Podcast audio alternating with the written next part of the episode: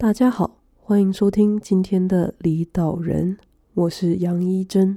This is Humans Offshore。 欢迎大家收听今天的离岛人。根据维基百科呢，芬兰共和国简称芬兰，是一个在北欧的国家。我相信有念高中的大家那个头脑聪慧应该都知道在哪里。然后陆地上在瑞典跟挪威还有俄罗斯接壤这样，然后西面是波罗的海环绕。讲完应该还是没有人知道它在哪里。然后所以芬兰是世界高度发达的国家，然后和福利的国家，就是我们常在新闻上看到会说芬兰的福利多好怎样怎样怎样，所以国民就是他们有极高标准的生活品质。那就是根据2018年世界幸福感报告调查中，芬兰是世界上最幸福的国家。那今天的离岛人毕业于政治大学，然后完成企管及社会双主修后，在世界第一大保管银行的亚太区台北分行就职。后来他到芬兰取得 Master of Accounting in Aalto， 我觉得不是这样法 University Finland 会计硕士的学位，对 Aalto University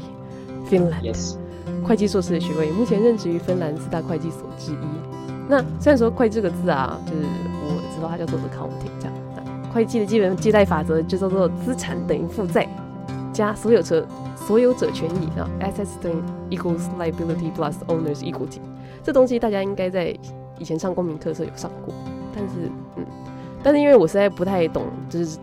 这整个的内容啦，所以我自己还是粗略的 Google 一下呢，所以这个都是 Google 的东西，我其实还是不是很懂。根据 NBA 的智库百科呢，会计是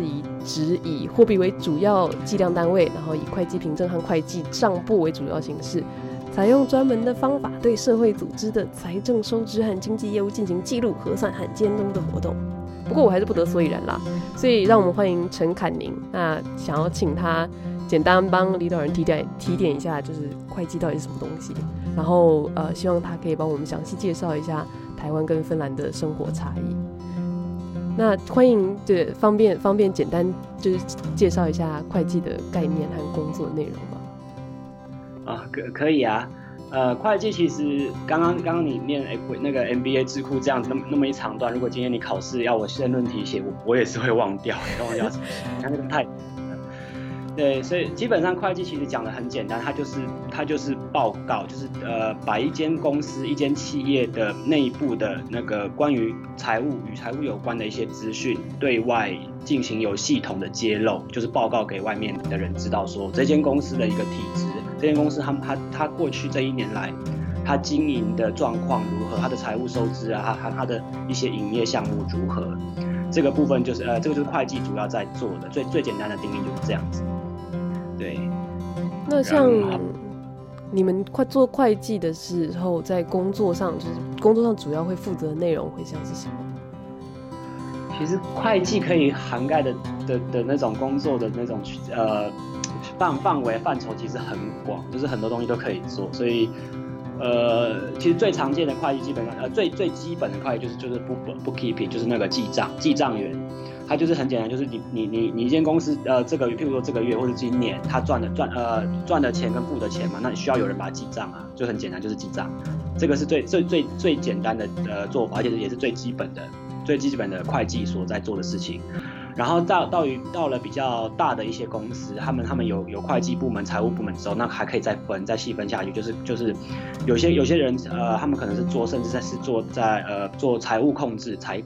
财控的话，就是有点会计跟财务结合这一块，它就是对于这个企业这一年来的金钱的现金流量进行就是控制啊，然后可能一些预测一些我们投资上，我们譬如说现在有公司有想要投资说project A project B， 那哪一个投资，这每个投资的优劣点分析，然后做好分析报告，然后回报给那个决策单位。对，这个部分就是变得比较像财务的财控这一块。然后我这样其实很每一个细讲的话，我们都花费很多时间。然后你刚刚讲那边让我想到 hedge fund， 就是 hedge fund 也是要看公司的财报，然后去做就是投资评估嘛。其实很多的那个财经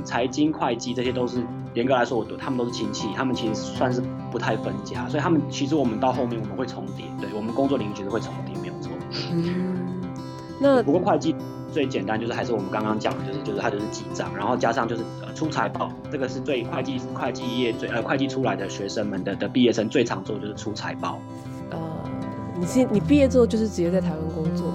吗？就是我退伍之后呢，然后我在台湾第一家银行，它是一间民营的小银行，然后我大概做了半年，然后我是做那个企业金融的部分，授信部门。也就是说，其实讲简单一点，那就是贷款。今天我们就是贷款给企业，我们的对象不是一般的 individual， 而是企业。然后我们就当然嘛，我们就会需要对于那个企业就是进行评分啊，然后评价啦，去看那个企业的一些财务状况。对，然后我就是做这个算是做这个部分这样子。然后我做了大概半年之后，然后主要原因还是因为就是台湾的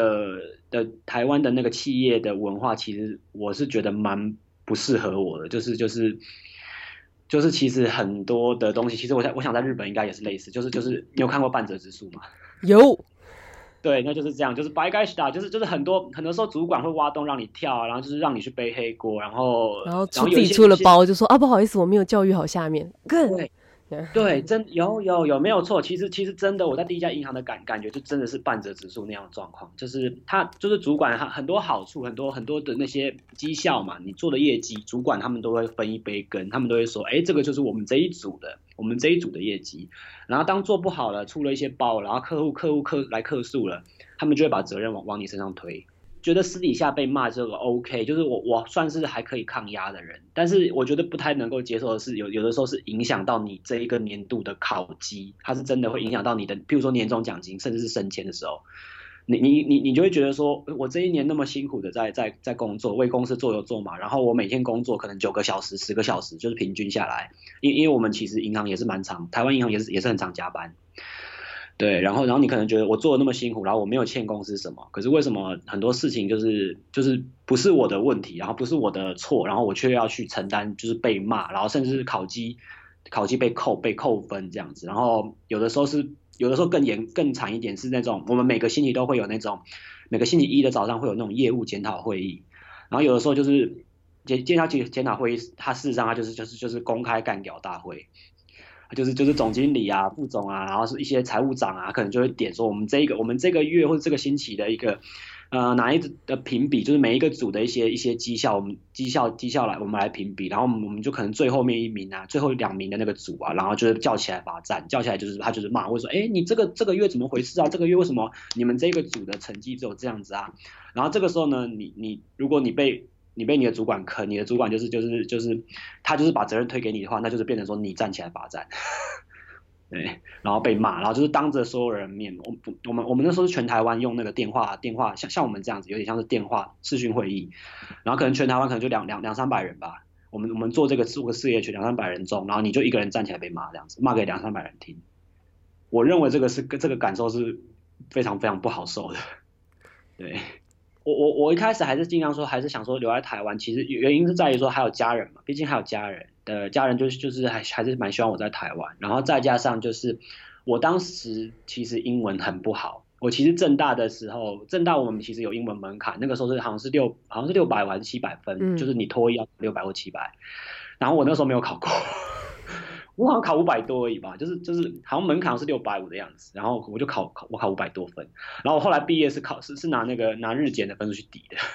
抵那个毕业门槛。对，所以我其实对英文那个时候是很怕，就是英文不好，所以这个部分也可以跟听众朋友就分享一下，就其实英文不好的话也是有机会在国外的，就是要努力啦，就是你要花时间真的下去念啦。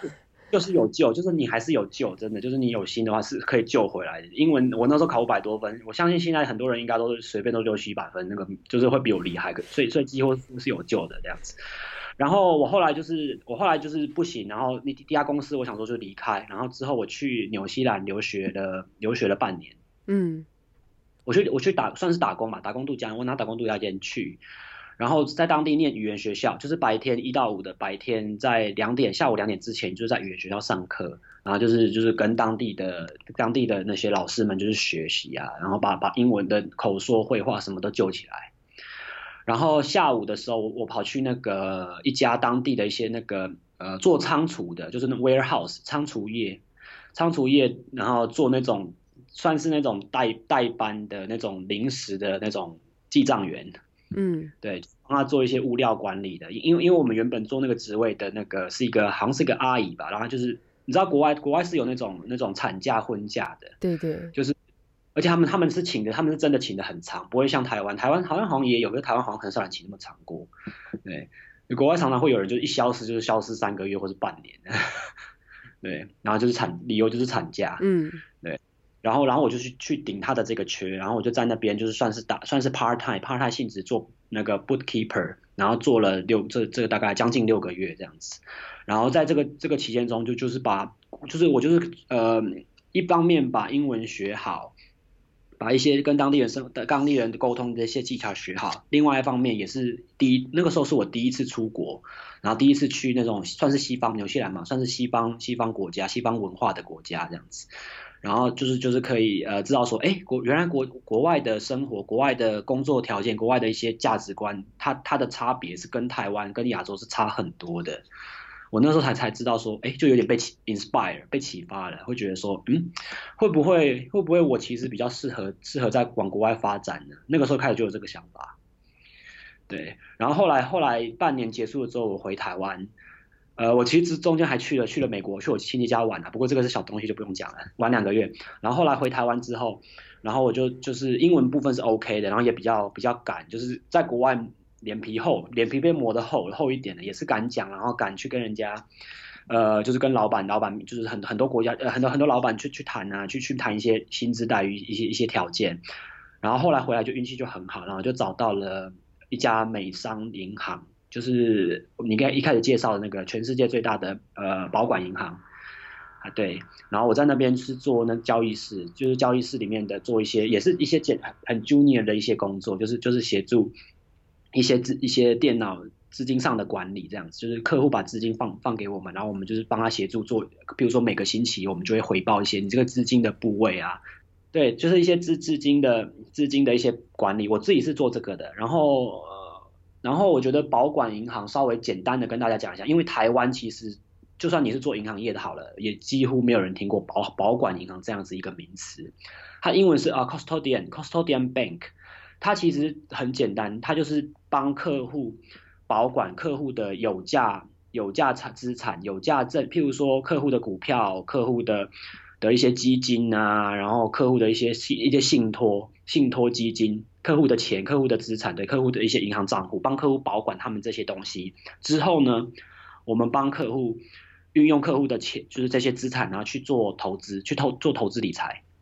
对，其实说穿了，它其实跟那种投信投顾的那种 broker， 就是那种经理人、资金经理人的那种工作性质是很接近的。只不过我们那家 custodian 银行，我们主要的客户是企业户。所以我们的客户都是台湾的可能各大的那些投信投顾业啊，对吧、啊？如果你有听过什么富兰克林证券啊、贝莱德啊，对不对？听起来有点像是就是你刚刚说的那些经理人跟 broker 是帮他的客户基本上是个人，那保管银行的客户基本上是以公司就是法人为单位这样。对，没有错。而且我们的客户其实很简单，你要理解我们最简单的方法就是我们的客户就是那些经理人，那些各大投信投顾的一些经理人，他们把钱放到我们这边来，对啊，像譬如说你们去买，有些人去买保险嘛，大家都会去买什么储蓄险之类的，那你有想过那些保险金，他们那些保险公司他们是怎么用你们付给他们的保费来赚钱的吗？他们就是有一部分的方法，就是他们把他们的一整笔，譬如说应该可以讲公司，譬如像是国泰啊。他们可能就一次就放了10亿新台币，10亿或是20亿，他可能就一个月就是放给我们这么多钱，好几亿这样子。然后他们就可能就会指定跟我们说 ，OK， 现在这10亿新台币，我希望可以买美国的一些上市公司的股票，又或者是我希望你可以拿这10亿去炒房，炒国外的房地产。比如说我记得我们有一支就在做那个什么。好像就做什么东京吧，什么东京新房市的那个基金房地产的，然后就是把钱标的物，他可能集资，当然他不会只有10亿，他可能就是集好几家的，我刚刚讲的好几个投信投顾啊、金融银行业还有保险业的钱，可能集起来可能上百亿，他就是他标的他就投东京的房地产，然后可能就是炒当地的房市这样子，然后他就是根据那个比例之后就是回馈，就是可以把赚的利润就是回馈给放给我们这边的客户这样子。这就是我们就是扮演这个中间人的角色。对，那听起来你感觉上对这个工作好像蛮有就是热情的啊，怎么会从那里想要去念研究所呢？这个工作它非常好，就是它也是美商文化，就是对啊，对，然后上班时间也是一天7.5个小时，然后我们老板不管我们，就是你只要事情做完了，你要5点走啊，还是什么4点半走，老板也不管。对，他当初一开始面试就讲得很清楚，所以其实这个工作是还以台湾人的一般，就是你走金融银行业来说，这个工作算是蛮好的。但是后来，因为我们每3个月都会有那种内部的那种算是1对1吧，就是跟老板 one on one 的那种feedback， 就是老板会跟你会1对1的，就是跟你谈，就是会说我们去小房间聊一下，我们下个礼拜一啊，我们可能聊个半小时聊一下，就是你这3个月根据你这3个月的表现啊，你3个月的一些工作经验，我们就是简单轻松的拿个咖啡啊，然后吃个蛋糕，我们就聊一下。这个就是一个算是美商蛮常有的一个 feedback， 就是他们 HR 的管理中，公司管理中，他们蛮常会有这一块的。然后老板就是在有一次的这样子的一个 feedback session 中，他就是有问我说，哎，那你之后有什么样子的打算？你打算呢这样子？然后我就跟老板说，我其实很希望说这公司那么好，然后我想说有没有机会我可以转，就是譬如说转去做那个前台，因为我那时候是做后台的，我刚刚说就是做一些那种电脑的那些 Excel 啊 Word 那些，等于是做那种杂物的啦，基金的那种杂物的，做一些回报的工作，那些工作其实还蛮单纯的，然后注解就是单调，嗯。对，所以我是问老板说有没有机会说我可以就是升任，继续往上升，然后升去做那个前台的交易员，就是我刚刚讲就是跟客户做进行就第一线的接触啊，然后帮客户进行一些资产部位的一些规划，然后还有那个一些那种我们交易上的一些利率一些 offer 一些利率上的跟客户的一些 negotiation， 可以去处理这样子一个工作，这个工作它难度比较高，但是它的相对它的投报率也很高，它的薪水、薪资待遇啊，然后它学到的东西也更多，也会比我做后台的做这个等于是对啊，这个等于是文书管理啊那个工作啊学得多。可是老板那时候坦白跟我说，他说我们前台那些大哥大姐们啊，他们都是那种国外欧美的什么 bakery 啊，什么 UCLA 啊，那些大学，那些甚至硕士学位回来的，就是留过学的，出国留过学的，喝过洋墨水的一些精英，他们回来，他们才坐在这个位置上的。然后你的学历就只有就台湾的这样子一个学历，也不会说差了，政大也不算是差，可是就是他就是说你的话会比较难，就是我不能跟你说保证说行或是不行，可是你的话会比较难，因为到时候如果对于你的一些升迁、一些录用，不是我一个人说 OK 就 OK， 因为美商的一些你也知道，外商文化他们的那些录用，他们不像台湾，就是可能一个人讲 OK 就 OK， 他们可能就是有一个专门的一个 HR 的那个 team， 就是专门在 recruit 在征才的 team， 他们有好几关、好几个人在讲，在进行遴选、进行一些评分这样子，所以这个不是我可以的，但是我可以跟你说，以目前的状况来说，你想要去做前台的这些交易员的这样子一个 position 的话，你会需要有国外的硕士学历。对，他就很坦白跟我讲的。所以就是怎么讲？所以是因为这样，所以你是想说你想要去念了硕士，然后再回去这个公司工作吗？我有想，一开始我是这样子想的，那个时候我就有就类似跟老板说，对，就是我可能之后我会想想看你给我的建议，我觉得非常好，谢谢老板。但是我之后可能就想想看有没有办法，我得到了相关的一些学位啊，一些文凭啊，一些证照之类的，我再回来这边这样子。然后老板就说好啊，你就去试试。我们老板就算是蛮美商的，他是台湾人，可是他可能自己的那些 mindset 也是比较美商，他就是说好啊。对，没有关系，你就去试，年轻人就多尝试这样子。你到时候你再跟我们讲说，如果你要回来的话，这样我到时候我可能可以帮你做那个嘛 reference， 就是帮你跟老板推荐这样子。那所以你在选研究所的时候，你有考虑过哪些学校吗？那个时候一开始的时候，我其实就是也是看，就是跟一般台湾人一样，就是看一些那种美国、加拿大、英国这些还有澳洲这些英文系国家的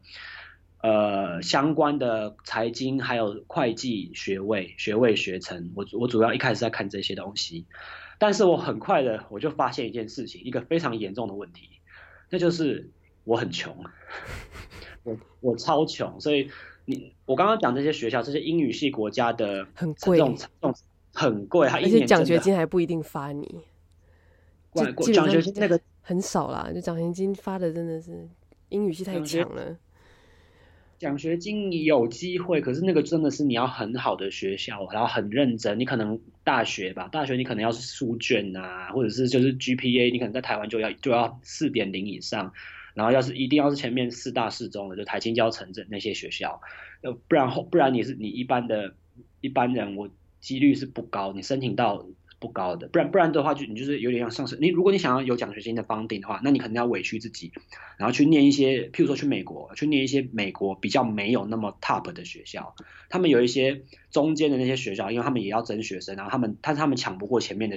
的美国前50大或前100大，那他们就会变成说比较愿意去发奖学金给一些比较没有那么厉害的人。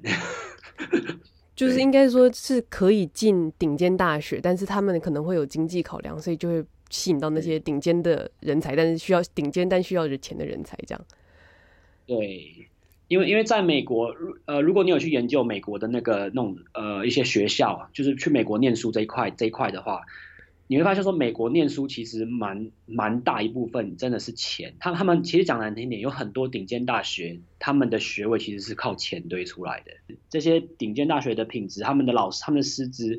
基本上算是 OK 的，是比较不太需要去质疑的。因为的确美国其实如果你是前面常春藤联盟或者是西岸也有西大好像11联盟的话，这些学校的话他们请的师资真的是世界1等1的师资。所以这个部分是还是有，如果你真的有办法入学，我们不用考虑说什么学费的一些问题的话，你有办法入学的话，那其实还是有那个念的价值在。只不过就是刚刚你讲到一个，也是我之后要讲的，就是他美国这样子，他这样设计真的太贵了。就是你美国当地有身份的人，你是美国公民，你念这样子的书都可能都要背，就是可能要把父母亲可能要把房子拿去抵押，然后才可以让自己的小孩去念。然后所以对于我来说，完全没有就是没有什么钱的台湾，一个很穷的台湾人来说，美国这样子其实我是没有办法去那边念的。这个就是当初我在看完美国、加拿大，其实这个部分美国、加拿大、澳洲、英国都有类似的问题在。所以那个时候，你会选择芬兰是因为他的，就是他，我可以问一下他的学费跟，就是你有奖学金吗？我那一届是没有奖学金，可是呢，其实也不需要奖学金，因为我那一届是免学费，是就是不用缴钱，是没有学费的。我要报名。现在他改了，我那一届是最后一届了啦，然后2016年最后一届之后他就开始要收学费，就是对外国人收学费。如果你是欧盟人的话，那你还是不用缴学费。他对外国人学费好像大学部好像是一年13000吧，欧元13000，然后硕士班是一年15000，然后其实但是也不用太灰心，如果现在想要来芬兰这边的话，即使他要收钱，但他现在开始也有奖学金了。奖学金好不好申请，我觉得要可能就是要看每个学校跟每个系所，但是据我所听到的在这边念书的台湾人，好像可能1/3到1/2吧，都有拿到全额的奖学金补助，所以我想奖学金应该不会太，譬如说真的要很顶尖，什么拿到什么竞赛的奖啊，什么诺贝尔奖，你才有办法申奖学金，应该不是这样，不用那么难。对他们，我听我朋友有奖学金的人跟我说，好像你在台湾的一些成绩，还有一些作品，因为他们很多人都是念设计、念建筑的。如果你的作品是 OK 的，是不错的话，你把作品投给老师，他们看了觉得 OK， 你奖学金就会有。对，所以不会那么的，大家来这边的经济压力还是小很多，比去美国、英国还要小很多。对，所以相较来讲，你就是。芬兰的生活品质跟台湾比又是什么样的感觉啊？就是比如说物价啊，房价啊，房价这边的物价当然是比较统一来说的话会比台湾高，是这个是一定的。但是这边的话，有一些东西还是会便宜，就是也是要看看你是在讲什么。比如我这样说好了，欧美基本上欧美很多国家我都去过，欧美的一个特色就在于说，欧美的人工贵，他们的那种餐厅端盘子的那些洗碗工，他们的薪资是高的，他们这些那些我们在台湾我们会认为说可能是一些偶趣啊，一些我们比较父母亲，我这样讲的别不要误会，反正就是父母亲会比较不希望我们小孩子去做那些工作。在国外，这些薪水其实是比较高的，会比台湾高很多。所以呢，你这样子去从一个成本的观念，你去想，你来推的话，国外如果你要去餐厅吃饭的话，那个餐厅吃晚餐啊的那个饭钱，其实会比台湾高很多，可能就是台湾的2倍到3倍。譬如说在芬兰这边，你要去吃一顿还可以的东西的话，我觉得可能10欧吧，至少是10欧起跳。10欧跑不掉这样子，就可能一个披萨，我去披萨店点一个那个，就是可能中东人做的那种披萨店，一个披萨玛格丽特可能就8欧或9欧这样子，对，然后一个人吃 OK， 但是就是跟台湾比价格就是会高很多，对，然后但是另外一个方面来说呢，如果你选择不要去餐厅啊，不要去这些跟人有关，就是接受服务生服务的这些餐厅，你选择去 supermarket 去超市。譬如说去美国，在美国的话，去 Walmart 买；在芬兰的话，有 Lidl 嘛，德国也有 Lidl 啊、Aldi 啊这些超市，自己买一些原物料，买这些食材，然后自己回家煮的话，其实这样子的开销跟台湾差不多，因为它超市的东西，我想日本也是啊，日本的超市的东西其实也跟台湾也不会比台湾贵很多吧。日本的牛奶跟那些什么一些蔬菜啊，我记得之前有看过，好像也不会很贵。我们用1比25这样子来算的，我讲欧元好了，我觉得这样可能会快一点点。就是我想想看，物价的话大概是台湾的2.5倍到3倍吧。嗯，就是你。吃一顿，你差不多，你去这边麦当劳买一个那种大麦克1号餐，这边好像要6欧到7欧吧，好像要这个价钱。对，所以台湾好像119还是129，没有记错的话，就大麦克餐。哦、对。哎，其实这样算起来好像差不多2.5倍啦。嗯，2.5。因为日币大概600块，所以除以3大概也是200多一点，600、700这样。嗯，差，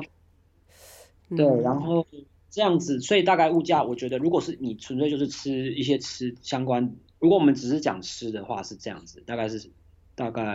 是一些生活必要开销的话，我会觉得大概是2.5倍到3倍，就是我们讲的比较 rough， 比较粗糙一点的话是这样子，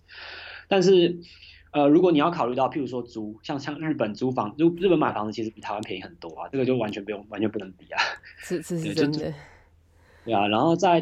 欧洲也是，就是北欧，不止北欧，然后你去一些那种欧陆啊，一些德国、法国，你如果不要买在那种金黄地带，就是那种那个蛋黄区的话，你说信誉区101旁边这样。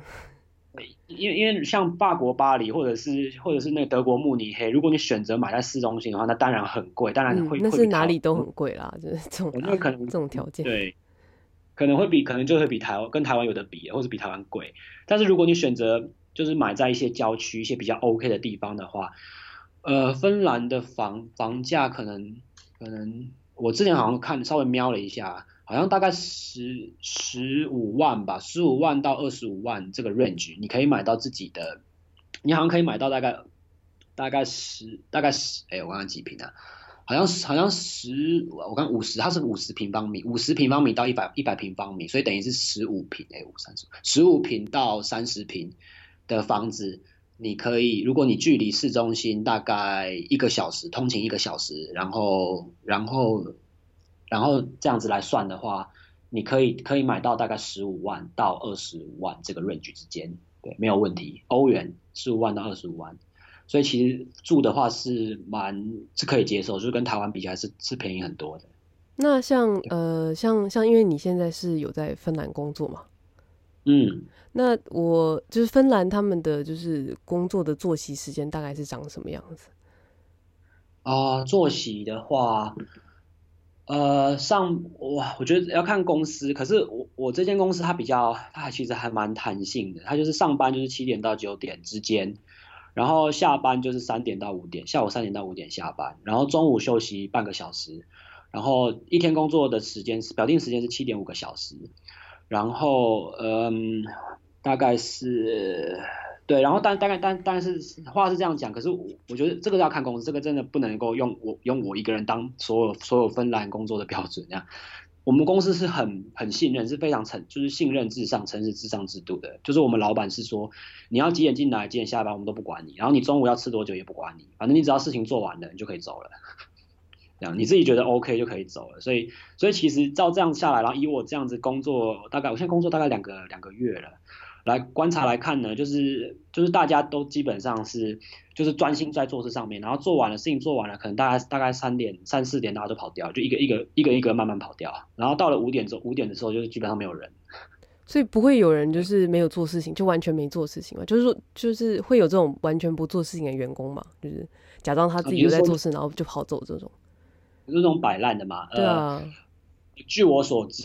我所观察是没有，因为毕竟我觉得这个是这个就是北欧啦，北欧跟其他国家最大的差别就在于说北欧人他们非常重视诚实教育，这边很多东西就是你当然我们公司内没有监视摄影器啊，我们什么都没有，所以你今天如果要摸鱼的话，你真的要混的话一定可以有办法混啊，可是重点是你对得起你自己嘛，就是那么简单一句话，你对得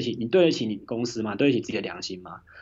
也就是因为这样，所以其实就我所观察是没有人会真的会混，大家偶尔可能会有一些弹性，譬如说可能吃饭，像我们跟同事去吃饭，然后可能大家吃很开心，然后可能就半个小时吃饭时间，然后我们其实吃了1个小时回来，然后这个部分大家会觉得说啊就是弹性就 OK， 所以也不会有人特别去计较什么，对，只不过就是事情就是该做的事情，该交代就是客户的工作，还有上面交办下来的工作，你该做的如果都做完的话，其实基本上这边的人不会特别去对，他不会去刁难你什么，然后他也当然你有在做，大家都会看得到，因为我们也有一些那些我们有一个像是那种计算时数的一个电脑系统，那个是自己回报的。我今天7.5个小时中，我7.5个小时分别做了什么？我可以就是写一些那种一些笔记啊，我 1.5 个小时做 A 客户的资料，然后剩下来 2.5 个小时跟老板开会，然后接下来 1.5 小时做什么，我就是把一天像是日记一样，一天做了什么记录在那个系统上面，那个系统就会给我的老板看，然后最后就会传到人资那边，人资就跟着根据那个系统来发薪水，然后他还决定说你这个月是做多了呢还是做少了，做多的话会有加班费，然后做少的话你就是他会从你的薪水就是少1个小时就扣1个小时薪水这样子。对，我就觉得这样制度来说是非常的就人性化，而且就是你自己个人的管理的权限很大，你可以自己决定说我自己要今天要做多久。我今天如果假设有些员工他们有小孩，他们可能3点半或4点要去接小孩，然后他们就会提早走。可是这个部分是 OK 的，因为他们如果提早走的话，他们可以自己回报嘛，就自己回报说我今天3点就走了哟，所以可能就是扣2个小时下来这样子。对。刚刚你有提到就是在公司跟其他同事跟老板开会时间大概是多久？我们的会通常都是1个小时到2个小时之间，然后有一个星期一次那么多吗？没有，我们好像是一个月一次吧，我们没有开那么频繁。那平常你们怎么沟通的？就直接沟通，就是直接我们就是直接当面沟通，或者是你就写 email， 或者是我们有一个你知道 Google 嘛 ？Google 还有那个 Google Hangout， 就是 message。对啊对啊，我们就可能就 message 啊，就是直接写给老板这样，就是有什么事情需要问老板，需要干嘛，就是用那个去沟通。我发现一个特色就是在于说，西方的职场文化，他们蛮不喜欢开会的，他们跟亚洲是相反，亚洲是很爱开会。哦，开会开到天荒地老。对，然后西方是很不喜欢开会，西方可能像我之前在不是说我在美商保管银行上班的时候，在台湾那时候在台北，那个时候我也是我们也是1个月开一次而已啊，然后那一次好像大概1个半小时吧，就是大家就讲重点不讲屁话，反正就是讲我们这一季的这个月的目标，这个月做了什么，然后这个月目前为止做了什么，然后这个月我们什么东西要改进的，然后下个月我们打算做什么，就这样子而已，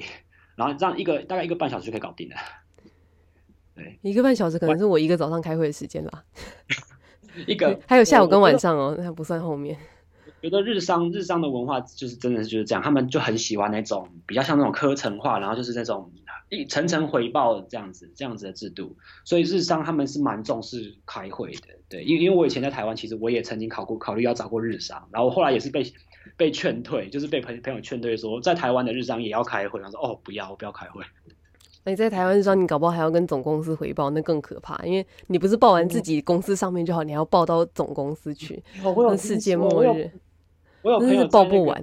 对，我有朋友在 Hello Kitty 那一家，你应该知道那一家，在台 Hello Kitty 的那一家日商工作，然后他就是在负责沟通两岸三地跟还有日本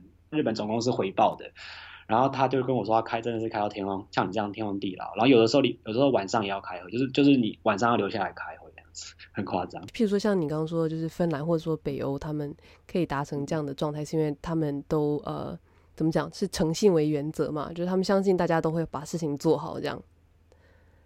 如果你要限定在企业，在讲企业文化的话，对，我觉得真的是诚实，诚信为原则，所以就导致说职场是有一股正能量还有正性循环的，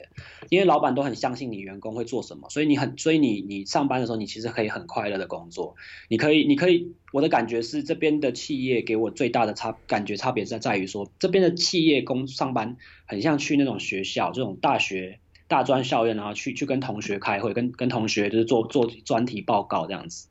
反而不像是在上班。这边是相对来说上班的环境是相对轻松很多的。那你在职场上有什么地方比较就是不习惯或是觉得不太好的吗？你是说在这边看到的吗？看到的，我觉得负面的东西没有，基本上就是没有。如果真的要说我要去欧洲工作，很欢迎啊！因为如果是走建筑跟设计的话，其实芬兰很有名，芬兰的建筑很有名。对，我刚刚讲那个 Aalto 嘛，我大学是 Aalto 的阿尔托他就是建筑师。这边其实最近这几年越来越多台湾人，尤其是学那种设计教育还有那种建筑的人，台湾人学生就是越来越多了。我们那一届的时候很少，好像才一两只小猫，然后这届开始好像就十几个这样子，就是变成说台湾人其实越来越多人知道说，其实来北欧念书，在这边学习，然后最后面如果有机会的话留下来工作，这个是一个可以走的路，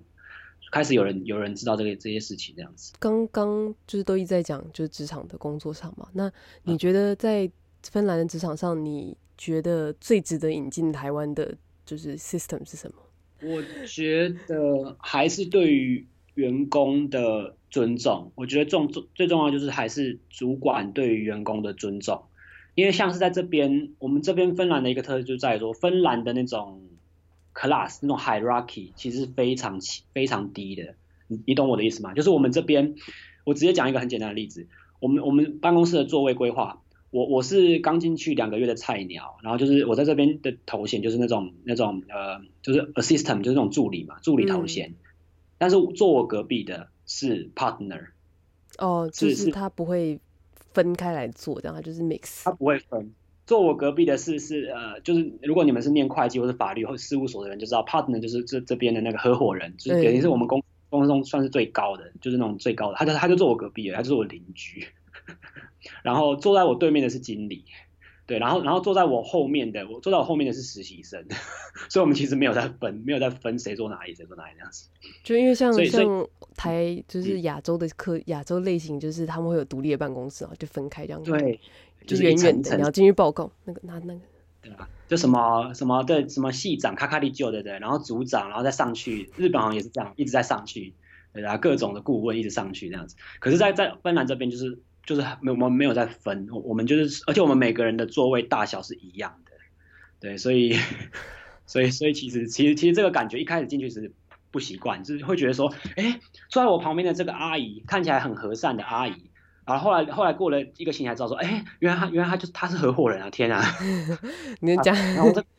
我想说这个不就是个阿姨吗？怎么居然是合伙人？对，所以你觉得欧洲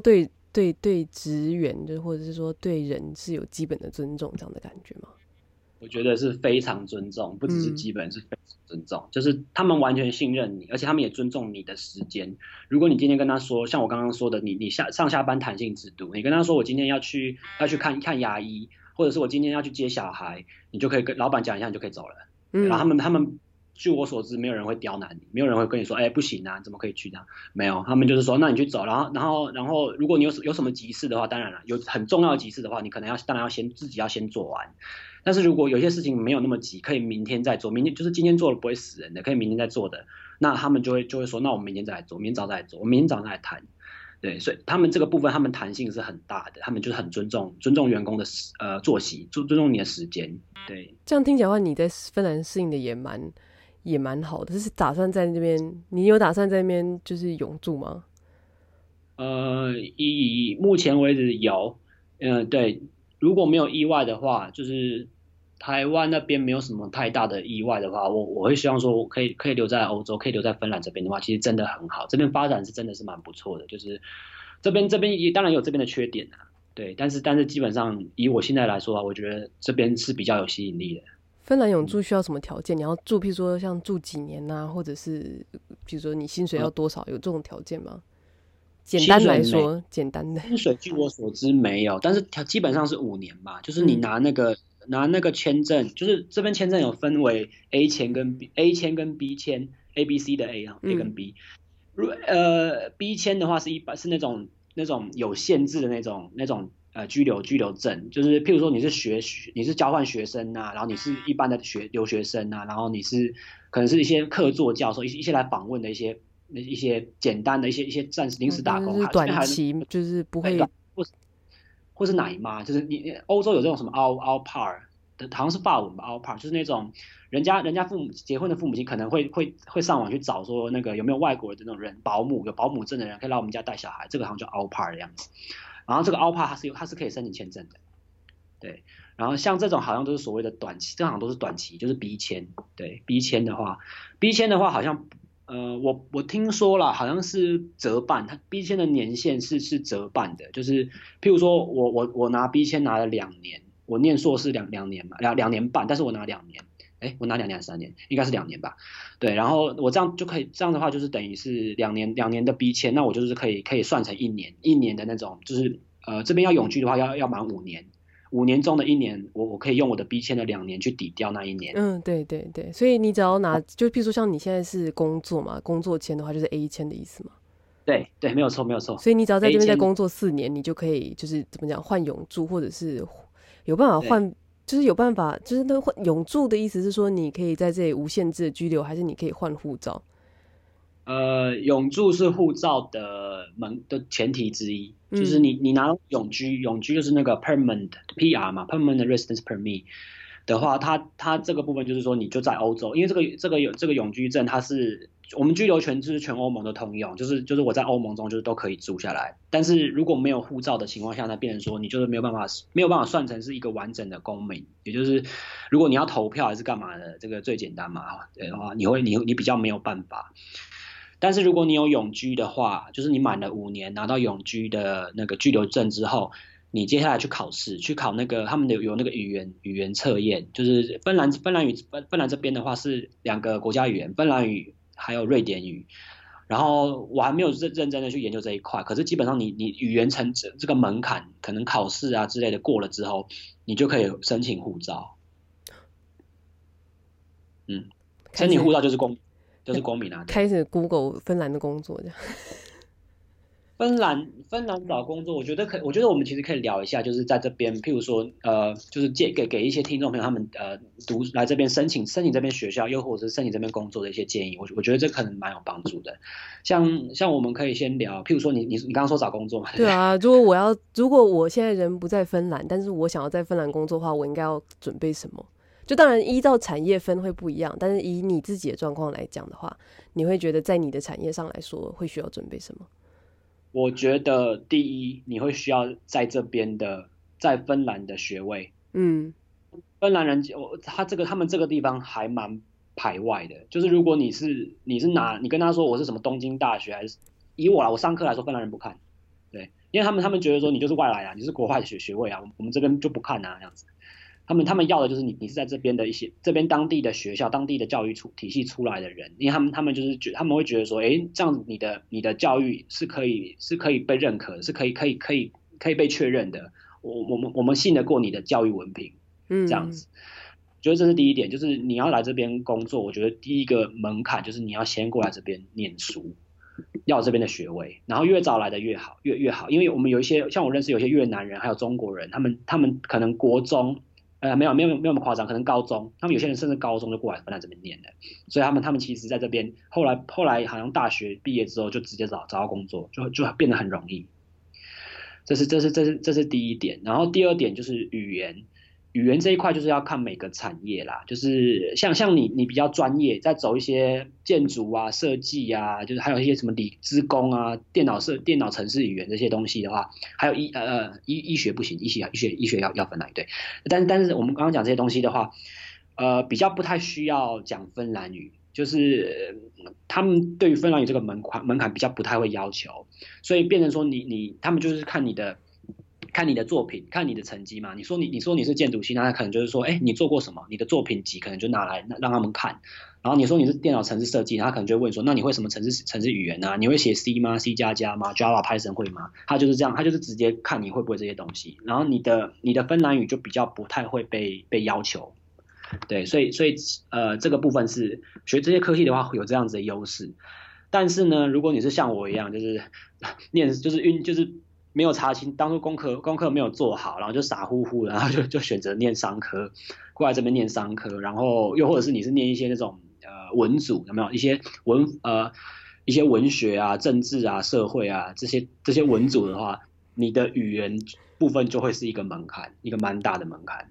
很多工作我可以讲，我商科算是还不错了，算是因为我念会计，算是商科中一个算是有专业了，因为是会计有专业的。但即使如此，我在这边找工作，一百份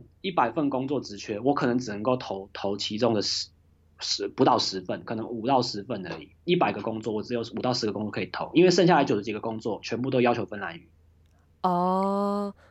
那你在找到现在这个工作之前，你总共投出去的几份履历，就是你可以投的？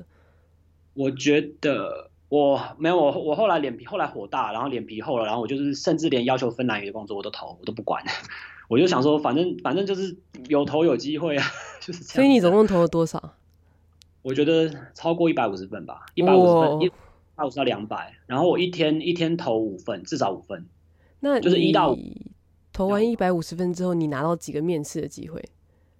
？150个投了之后，很多都石沉大海，然后我大概拿到了10个吧，10个左右的面试，第一阶段的面试机会。然后去面试之后，然后可能就是，然后可能后面只有3个机会会通知我，因为芬兰，因为欧洲我刚刚讲过，欧洲他面试他不会说一个阶段而已，他常常都是3个阶段、4个阶段。对对对。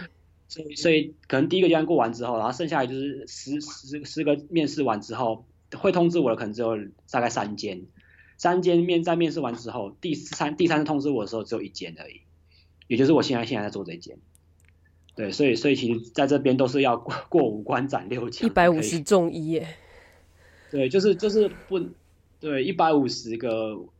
我算是运气算好一点的。我听说有些人找更久，找了1年以上的，他们投了超过200份的也是有。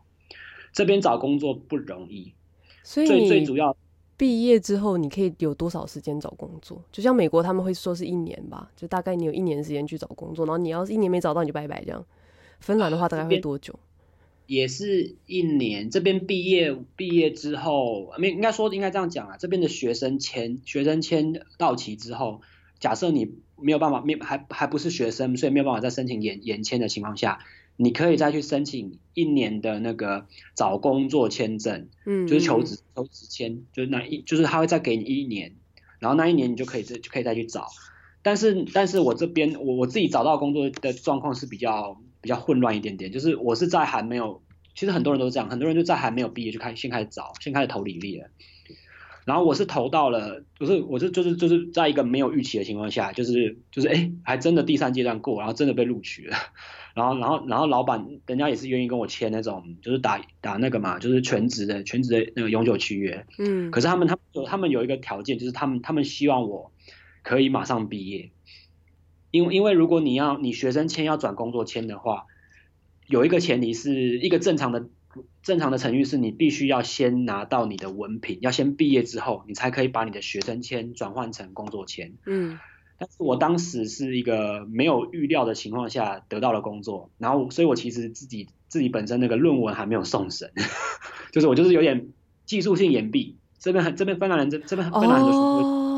你懂吗？他不会技术性延毕，他们可能论文什么学分都学完了，然后论文可能已经写完了，就是只差没有送，还没有送交上去而已，他们就会卡着不毕业，然后就利用这个时间来拖长时间来找工作的时间。哦，对，这也是一个方法，因为你毕竟你也不知道你到底什么时候会毕业嘛，那你总之就先卡着再说这样。对对对，尤其是像芬兰，就是欧洲人还有芬兰人，然后还有像我们这些2016年之前来的学生的话，因为我们学费我们是完全免学费的，所以我们拖几年都没有差。哦，这倒是真的。对，因为有些人不能这样拖的原因是因为他们每年都要缴1万5啊。对对对对对。对啊，可是像我们来说的话，尤其是芬兰人其实他们的学制来说，他们其实还蛮常延毕的，他们延毕率蛮高的。所以其实你就是你那个工作第3阶段过了之后，然后他叫你马上毕业，然后你就马上毕业这样。我也去催啊，我就是低下头来，然后跑去催教授，跟他说：“哎，赶快帮我改啦，赶快给我成。”过分，自己不讲。因为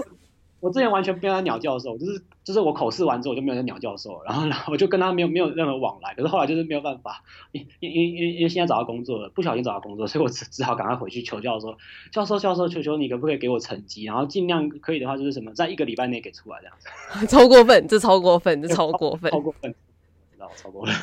过分！你每年没有逢年过节给他一点小东西，真的太过分了。真的超没水准的学生。我知道，我超白目啊。然后，可是后来教授人也很好，他也跟我，他知道的状况，就是我跟他解释说我找他工作，他很高兴，他就说好，没有问题，你给我1个星期，我跟另外一个，因为我们这边那个改成绩要2个教授，一个正的指导教授，另外一个是 co supervisor， 另外一个。2个人评你一个人的的论文这样子。他说好，你给我1个星期的时间，我赶快找人，我明天就是找那个隔壁研究室的人，然后我们就赶快改你的论文。然后教授真的1个星期改出来这样子。所以你在学校上课的时候都是用英文对吧？就是我假设我在学校上课，对，就是我们基本上在芬兰这边的硕士班、硕士以上的学程都是全英文，基本上啦，当然有例外。好，那我就安心了。我想说，要我用芬兰语写论文，我应该会吐血出来，就是一口喷出来。不用。但是我们有一些小小的问题，就是我们商学院有一些课程，像是我会计系有一些课程是用芬兰语授课。嗯，所以。可能那些课程是所谓的那种群修，就是譬如说10选5嘛，我们有10堂，一个领域中有10堂课，10门课要选5门课，那可能其中有一门课或2门课是芬兰语授课，那就变成说我比较没有办法去选，我的话就没有办法去选这种课了。这个部分是要注意的，对，但基本上你并不需要芬兰语才可以完成这个学位，不用。嗯，好，所以是 OK。嗯。因为像我刚刚有问你说，你是不是要，就是你目前是有计划想要，就是可以在芬兰待多久就待多久这样？那你有就是你会有任何理由会让你想要回去岛上，就是回去吗？对，我觉得，我觉得其实很难的，因为对我来说，我自己应该说是我自己的个性的那个 mindset， 我自己的想法啦。我觉得欧美的这样子的，不管是工作文化也好，那居住的环境的一些文化也好，我觉得欧美是比较适合我的。啊，当然就是可能就是看个人，因为我有听说过在芬兰这边念完书，有些人自己是主动回去台湾，然后他们的原因可能就是因为家人，最主要原因就是家人。对。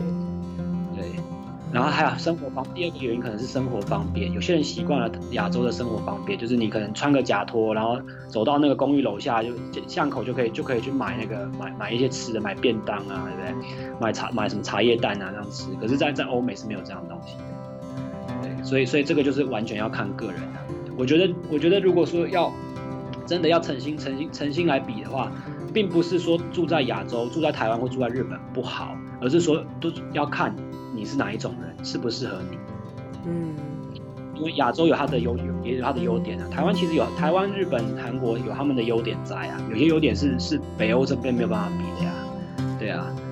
所以其实就是要看你是怎么样子去找一个，应该说啦，一句话，找一个适合，就是这个世界上没有所谓的乌托邦，没有那种所谓的天堂，就天堂一般的国家，它只有那种只有适不适合你的国家。对，如果真的要说的话是这样子。